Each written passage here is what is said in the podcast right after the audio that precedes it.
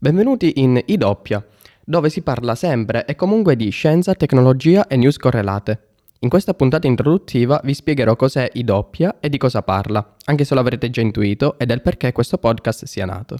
I Doppia, ovvero idee isentropiche, prende spunto da un concetto fortemente legato al mondo ingegneristico, ovvero quello dell'entropia, la quale, per chi non lo sapesse, è un indice che quantifica il grado di disordine in un sistema. Con isentropico si identificano tutti quei processi che avvengono a entropia costante, quindi senza un aumento del disordine. Ciò che vorrei trasmettervi attraverso questo podcast è che il mondo ingegneristico, contrariamente a ciò che si pensa, è governato da una certa armonia, non sempre facilmente apprezzabile. Prima di immergerci nel meraviglioso e complesso mondo scientifico e tecnologico mi presento. Mi chiamo Calogero Gabriele Rotulo, alias Geri, un collegiale della Fondazione Collegio San Carlo di Modena Attualmente frequento il secondo anno di ingegneria del veicolo. I doppia nasce con l'intento di scoprire insieme aspetti e curiosità che gravitano attorno alla scienza e alla tecnologia e di come questa influenzi enormemente praticamente ogni aspetto della nostra vita quotidiana, soprattutto in un secolo come il nostro. In questo episodio vorrei discutere in che modo l'attuale guerra in corso tra la Federazione russa e l'Ucraina abbia inciso in modo significativo sul mondo scientifico e tecnologico. One zero. All engine running. It's one small step for man, one giant leap for mankind. Un piccolo passo per l'uomo, ma un grande balzo per l'umanità. Sicuramente, almeno una volta nella vita, avrete sentito o letto questa iconica frase pronunciata da uno degli uomini che ha segnato la storia dell'umanità nel secolo scorso, Neil Armstrong. È il 21 luglio del 1969 l'uomo calpesta per la prima volta il suolo lunare. Da quel momento si incide un percorso altalenante per il mondo spaziale, che vede una certa stabilità solo intorno ai primi anni 2000 e un incredibile sviluppo tecnologico e un aumento degli investimenti sia privati che statali. Il tutto fin circa al 2010, per approdare ad oggi, in cui il sogno chiamato Marte non è mai stato così vicino, noto con il nome di programma Artemis. La missione prende il nome dall'omonima idea greca della caccia, per dare un senso di continuità con la missione Apollo, in quanto, secondo la mitologia greca, Artemide è la sorella di Apollo.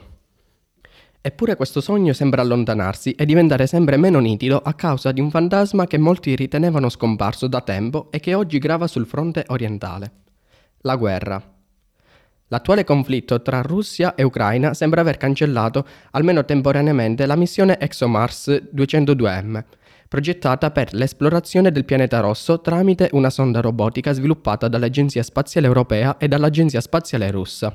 Sospesa la missione su Marte. La decisione è stata presa dalla stessa Agenzia Spaziale Europea, la quale giustifica questo passo indietro con gli eventi bellici in corso. A questo punto la partenza della missione potrebbe slittare di altri due anni per questioni astronomiche. Per rimanere in tema spazio, altra notizia alquanto preoccupante riguarda la Stazione Spaziale Internazionale, chiamata con l'acronimo ISS. Per chi non lo sapesse, la ISS è, come suggerisce il nome stesso, una stazione spaziale in orbita terrestre bassa dedicata alla ricerca scientifica, che vede come maggiori partner le due superpotenze mondiali attualmente al vertice, la Russia e gli Stati Uniti. A far preoccupare sarebbe un tweet del capo dell'agenzia spaziale russa Roscosmos, Dmitry Rogozin, che minaccia di far uscire la stazione spaziale dall'orbita in quanto, cito testualmente, tanto non cadrebbe sul nostro paese. Effettivamente, dovete sapere che uno dei problemi principali della ISS riguarda una perdita di quota periodica a causa di attriti atmosferici, che viene recuperata grazie al motore del cargo russo Progress. Quest'ultimo permette alla struttura di operare stabilmente a 400 km dalla Terra. Altri motori, montati sui modelli russi della ISS, permettono di orientare la stazione o di spostarla temporaneamente. Se i russi decidessero di spegnere veramente i motori, la ISS rischierebbe di andare alla deriva. In realtà non si tratterebbe di un problema tecnico, in quanto si sono proposti di sostituire i motori russi sia l'azienda aerospaziale USA Grumman che l'agenzia privata SpaceX. Il problema di fondo sarebbe di tutt'altra natura. In realtà, la ISS è nata con l'intento di superare le divergenze terrestri che hanno caratterizzato i rapporti tra le due superpotenze per un obiettivo più alto e virtuoso, il progresso scientifico e l'esplorazione spaziale. Direi che ora possiamo ritornare con i piedi per terra e affrontare un'altra problematica che era presente già prima che scoppiasse il conflitto e che si è aggravata ulteriormente a causa di quest'ultimo. Per i tecnomani e non, appassionati del mondo degli hardware e dell'elettronica in generale, è risaputo quanto negli ultimi anni si sia dovuto affrontare una crisi nella produzione dei chip, prima a causa del mining di criptovalute quali Bitcoin, Ethereum, Tether, poi a causa del Covid e attualmente per il conflitto in corso. Vorrei esplicitare meglio il concetto di mining.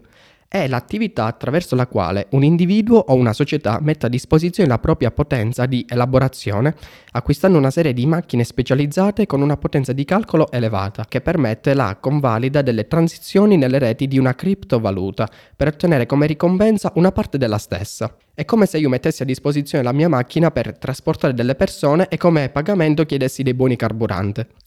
Ritornando a noi, vi potreste chiedere come la guerra tra Russia e Ucraina possa influenzare nel settore della produzione dei chip. Dovete sapere che la materia prima utile per produrre chip sono i semiconduttori, ovvero materiali che si prestano bene alle applicazioni di microelettronica grazie alle loro proprietà termoelettriche. Tra i materiali principali per la realizzazione dei semiconduttori vi è il palladio, il cui fornitore principale a livello globale è la Russia. D'altra parte abbiamo l'Ucraina, principale fornitrice di un altro materiale cruciale per la produzione dei chip il neon, un gas attraverso il quale con dei laser si scrive su dei wafer di silicio da cui si ricavano i microprocessori.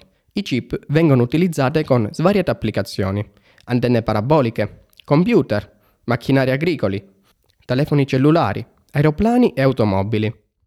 Vorrei soffermarmi su quest'ultima categoria, che ha assistito a un massiccio impiego di tali chip destinati ai più disparati tipi di sensori, sistemi di infotainment, centraline dei motori dei veicoli e gli ADAS, ovvero, tradotto dall'inglese, sistema avanzato di assistenza alla guida. Si può affermare che un'automobile oggigiorno sia composta per più del 30% da semiconduttori. Come potrete facilmente immaginare, la condizione attuale ha provocato, anzi ingigantito, una già presente difficoltà nel ricevere un'automobile nuova in tempi canonici. Sono l'Audi, la BMW e la Mercedes i marchi più in crisi da questo punto di vista. Vetture di segmento medio fanno registrare dei tempi di attesa piuttosto lunghi, attorno a 3 o 4 mesi, fino a un massimo di quasi un anno per le vetture completamente elettriche, come BMW iX. Si può combattere una guerra in molti modi con le armi, con i negoziati, con il ricorso alle sanzioni, ma c'è chi la combatte diversamente, con una delle armi che possono capovolgere gli esiti di un qualsiasi conflitto, l'informazione.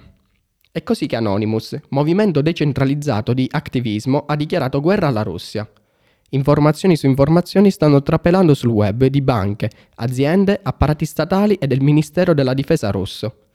Sono stati attaccati anche diversi media statali e quotidiani oltre 2500 i siti web bersagliati, se così si può dire. Un assalto informatico senza precedenti. Ben 28 GB di informazioni finanziarie della banca centrale russa sono state rese pubbliche. Vladimir Putin, nessun segreto e al sicuro. Siamo dappertutto. Siamo nel tuo palazzo. Siamo dove mangi. Siamo nella tua tavola. Siamo nella stanza dove dormi. È la minaccia che Anonymous rivolge in un video diretto a Vladimir Putin. In questo mese di guerra, Anonymous ha portato a termine anche azioni mediatiche volte a superare la censura imposta da Mosca stessa sulla circolazione delle informazioni. Il grande pericolo di tali azioni è che la Russia possa usare questi attacchi informatici come giustificazione e lascia passare per attaccare altri paesi. È sempre più concreto il rischio di un'escalation e si teme che possa iniziare una guerra informatica volta a destabilizzare la situazione globale. È stato fortemente raccomandato, infatti, a ogni azienda soprattutto nell'area della logistica e delle infrastrutture critiche, di aumentare le proprie misure difensive per proteggersi dalle minacce, in particolare attivare il geoblocking degli indirizzi IP dei paesi con i quali esistono rapporti commerciali sui sistemi esposti. Una cosa che ho appreso e mi ha genuinamente colpito mentre racimolavo informazioni per costruire questo primo episodio riguarda il sottile filo rosso che unisce e accomuna tutti gli stati, la scienza, il voler progredire in nome di un obiettivo virtuoso in continuo mutamento e movimento, che prende il nome di progresso. Spesso, come visto da questi pochi ma illuminanti esempi che abbiamo esplorato, non è univoco il significato che viene attribuito a questo termine, ma una cosa è certa, e la voglio dire non con parole mie, ma prendendo in prestito quelle di un uomo che ha fatto la storia dell'elettromagnetismo, Nikola Tesla. La scienza non è nient'altro che una perversione, se non ha come suo fine ultimo il miglioramento delle condizioni dell'umanità. Ringrazio voi tutti che mi avete ascoltato fino alla fine, un grosso abbraccio e ricordate, caput imperare non pedes.